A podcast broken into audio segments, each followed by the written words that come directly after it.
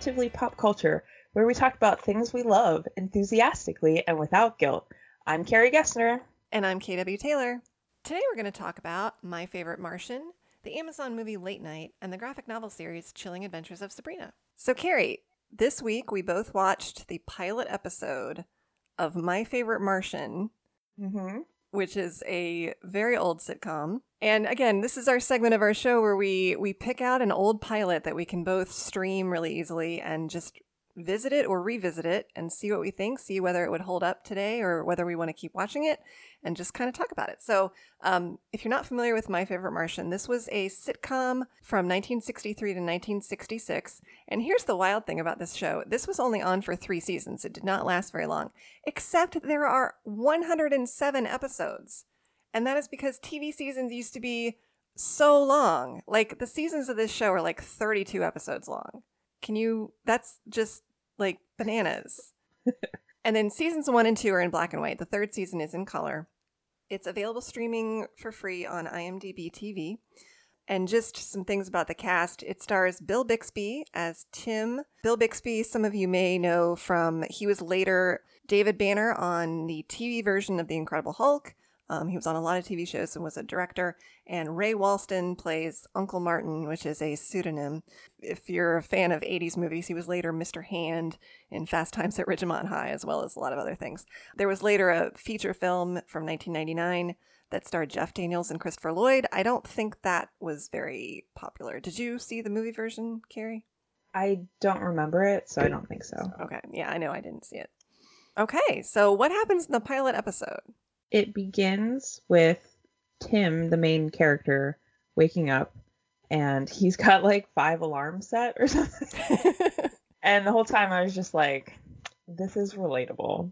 Because that's me waking up in the morning. So he wakes up and he I think he's renting from this woman who oh, she's a widowed mom and she's got a daughter and also a niece who lives with her. So he's renting this apartment from this widowed mom, and and she's got these daughters who. There's a creepy moment I just want to say when the daughters Yes. like he's having trouble waking up in the morning and this is pre uh, snooze alarm and and whatever so yeah he's got all these alarms anyway but his boss tries to call him to get him to work because he's late and he's taken his own phone off the hook in his sleep stupor so the newspaper editor calls Mrs. Brown, his landlady, to see if she can wake him up. But her her niece and her daughter are like standing around in their nightgowns, and the niece is like, "I'll go wake him up," and Mrs. Brown is like, "Hang on, sister, you're in your little nightie, and that's a bad idea." And he's a young man, and she makes some weird reference to a, ma- a man's metabolism in the morning, and it was very, oh my gosh, that was cringy and weird. Yeah, I did not like that. I did not like that. But anyway, they get him up, and he gets to work. So yeah.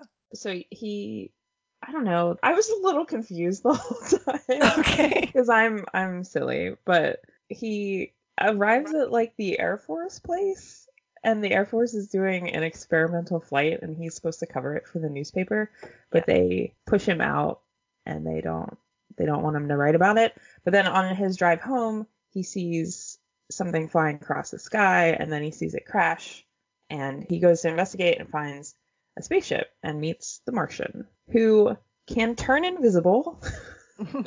he has little he has little antennae too, like a radio. That's true. They look like telescoping metal antennae. Like they're not biological looking. They're they look like somebody stuck a TV rabbit ears behind the actor's head and just made them go up. It's real Yeah. it's real lo-fi. and they come right out of his head and then they, they can disappear back into it so he looks normal. But Tim takes him home. I don't really know why.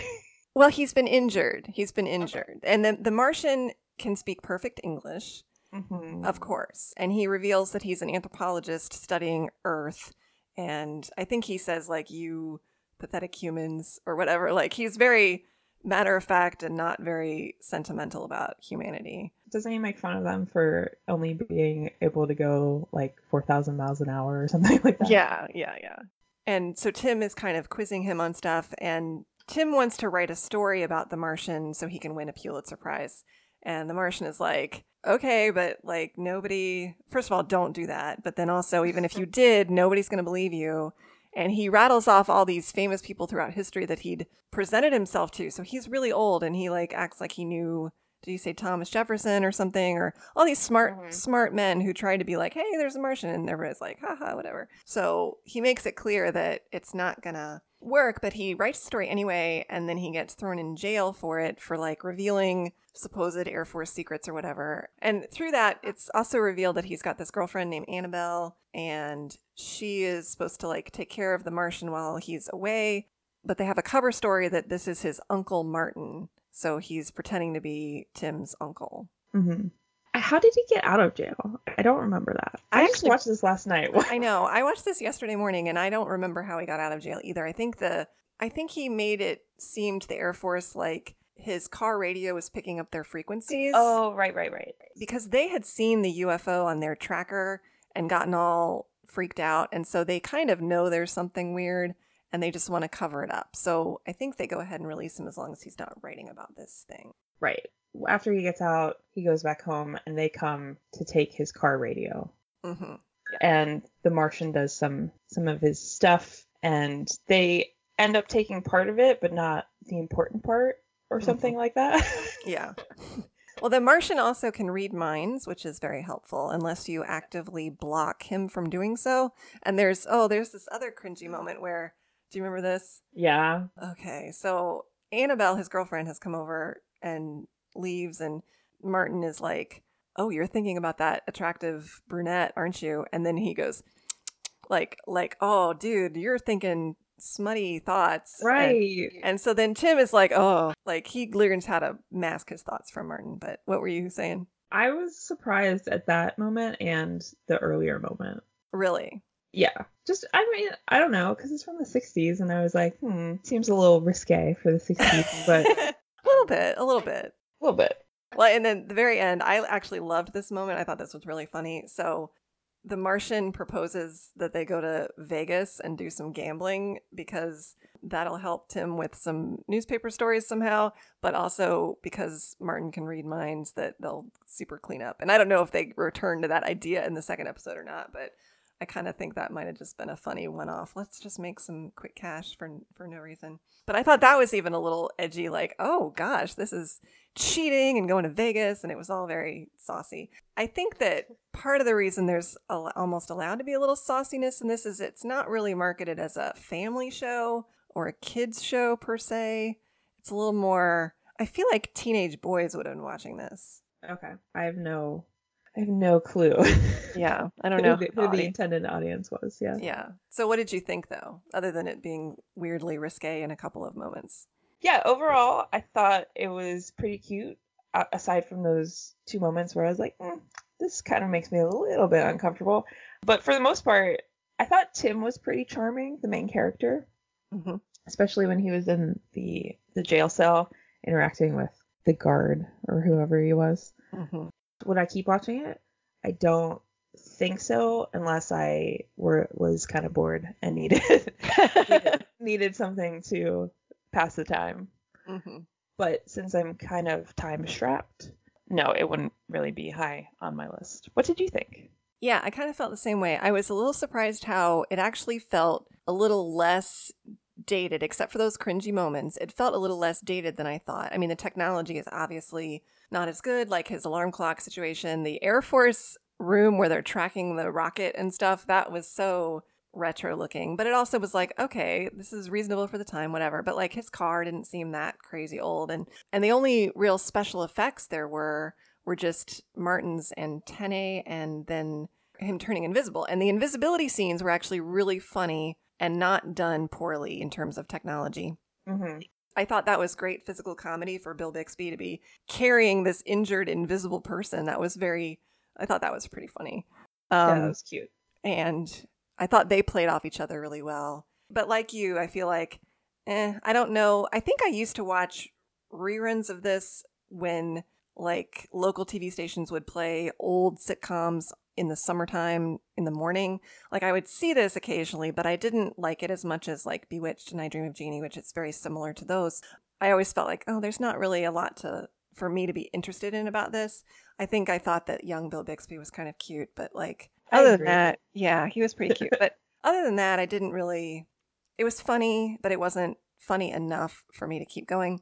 But I also feel like it is free streaming on IMDb TV, and if somebody is like, I need a show to knit to, or I need something to to watch right before I go to bed, like it's fine for something like that. It's very um, innocuous, and I think it probably has a cute sensibility. I will say, I do remember that as the series goes on, Mrs. Brown meets Martin, and she's a widow, and she thinks he's pretty cute, and he ends up having to fend off her advances because he doesn't want his identity compromised, but that he kind of likes her.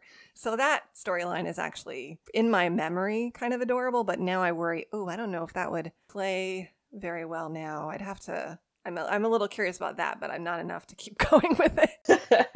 right. That sounds kind of interesting. Yeah. I'd be curious to see how it held up.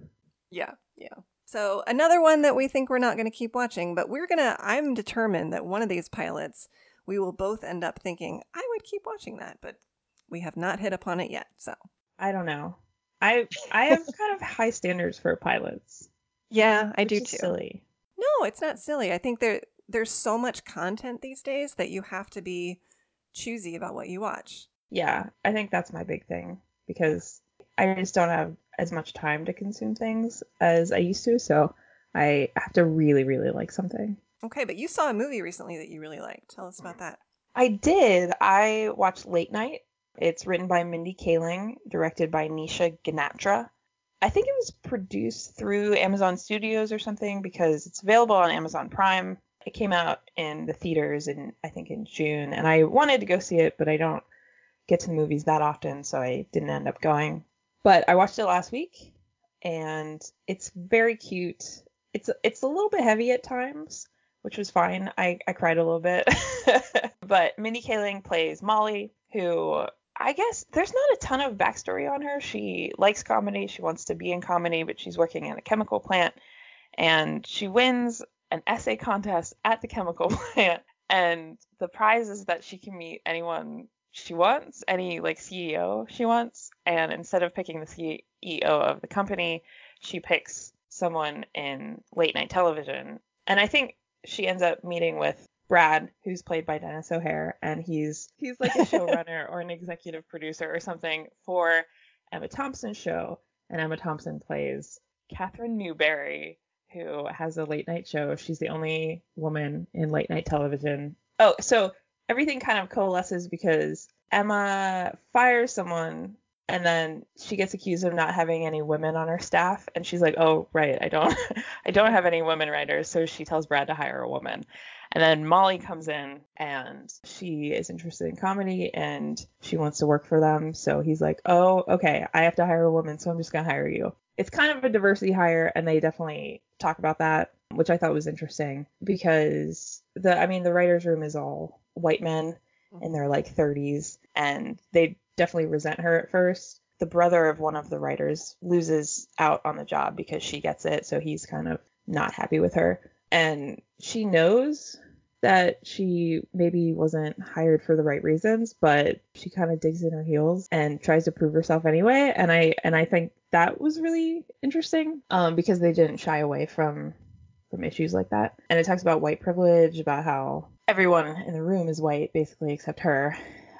She comes in and kind of re-energizes the writing room and Emma's character, Katherine, is about to lose her late night show and she's kind of been phoning it in for a few years, but she really does like what she's doing. She's just kind of in a rut, and Molly gets her to try new things, basically. And one of the ways it does touch on white privilege is so Katherine starts doing this on the street segment, and it's called White Savior. oh no! I know. She. I think the way that it's introduced is Katherine was like, I was accused of being a little bit white and a little bit rich or something like that. And she's like, but I decided to go all in and I will be all white and all rich. Oh no. but the way it's presented is is pretty funny. The one of the first segments they do is she stops these two black guys on the street and is like, What can I do for you? Or what what do you have trouble doing that like I could do for you? and one of the guys is like, Well, I have trouble getting a cab. oh. So she immediately calls them a cab and is like hustling them inside and they're like, "Wait, I don't I don't need it right now." so it definitely leans into the like, I'm using my privilege to do something for you that you don't even want. yeah. So it's kind of funny. And then Katherine is a little bit infamous for inviting kind of boring guests like historians and, and writers and stuff. And everyone's like, you need to switch it up a little bit. So she starts inviting people like YouTubers. And the first interview with a YouTuber goes really poorly. but then later on, she has an interview with a young actress who is implied to be on a show kind of like the Vampire Diaries. And the, the actress is, is kind of apologetic about it. She's like, I know it's just a, silly show. It's a guilty pleasure. There's this nice little scene where Katherine says, we, do, we shouldn't have guilty pleasures. They should just be pleasures. And I think that's a lot of what we're trying to do here. Yeah. Yeah. Yeah, because there's so much tied up in, well, every time I like something, I don't know, I always get a little bit nervous that someone's going to, when I say I like it, someone's going to say, oh, that's bad for this reason, or like, that's so silly, or you shouldn't like that. Mm-hmm. And I don't like that. I think we should celebrate what we like. Um, so I really like that scene. And the movie itself, it took some turns that I didn't expect. Hmm. But it ended up being really kind of feel good.